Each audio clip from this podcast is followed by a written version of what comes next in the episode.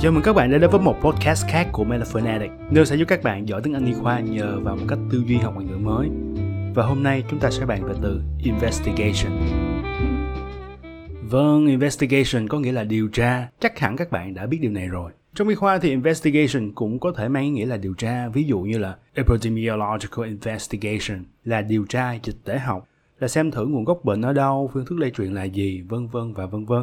Trong một số trường hợp, investigation có thể mang ý nghĩa là làm xét nghiệm thêm, có thể là xét nghiệm máu, có thể là xét nghiệm nước tiểu, xét nghiệm dịch não tủy hay chẩn đoán hình ảnh học, vân vân và vân vân, để tìm hiểu thêm về một rối loạn hay một bất thường nào đó của bệnh nhân.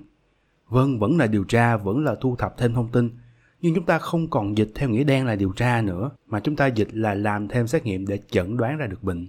Ví dụ, This patient was referred to our hospital for further investigation and Management of Gastrointestinal Bleeding.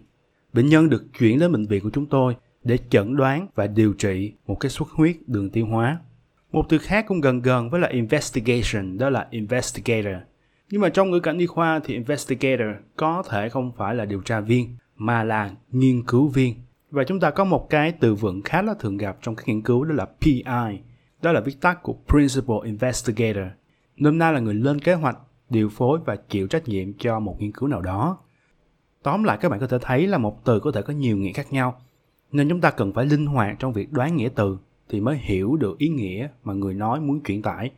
Ví dụ investigation có thể không phải là điều tra, mà đó là làm xét nghiệm thêm để chẩn đoán.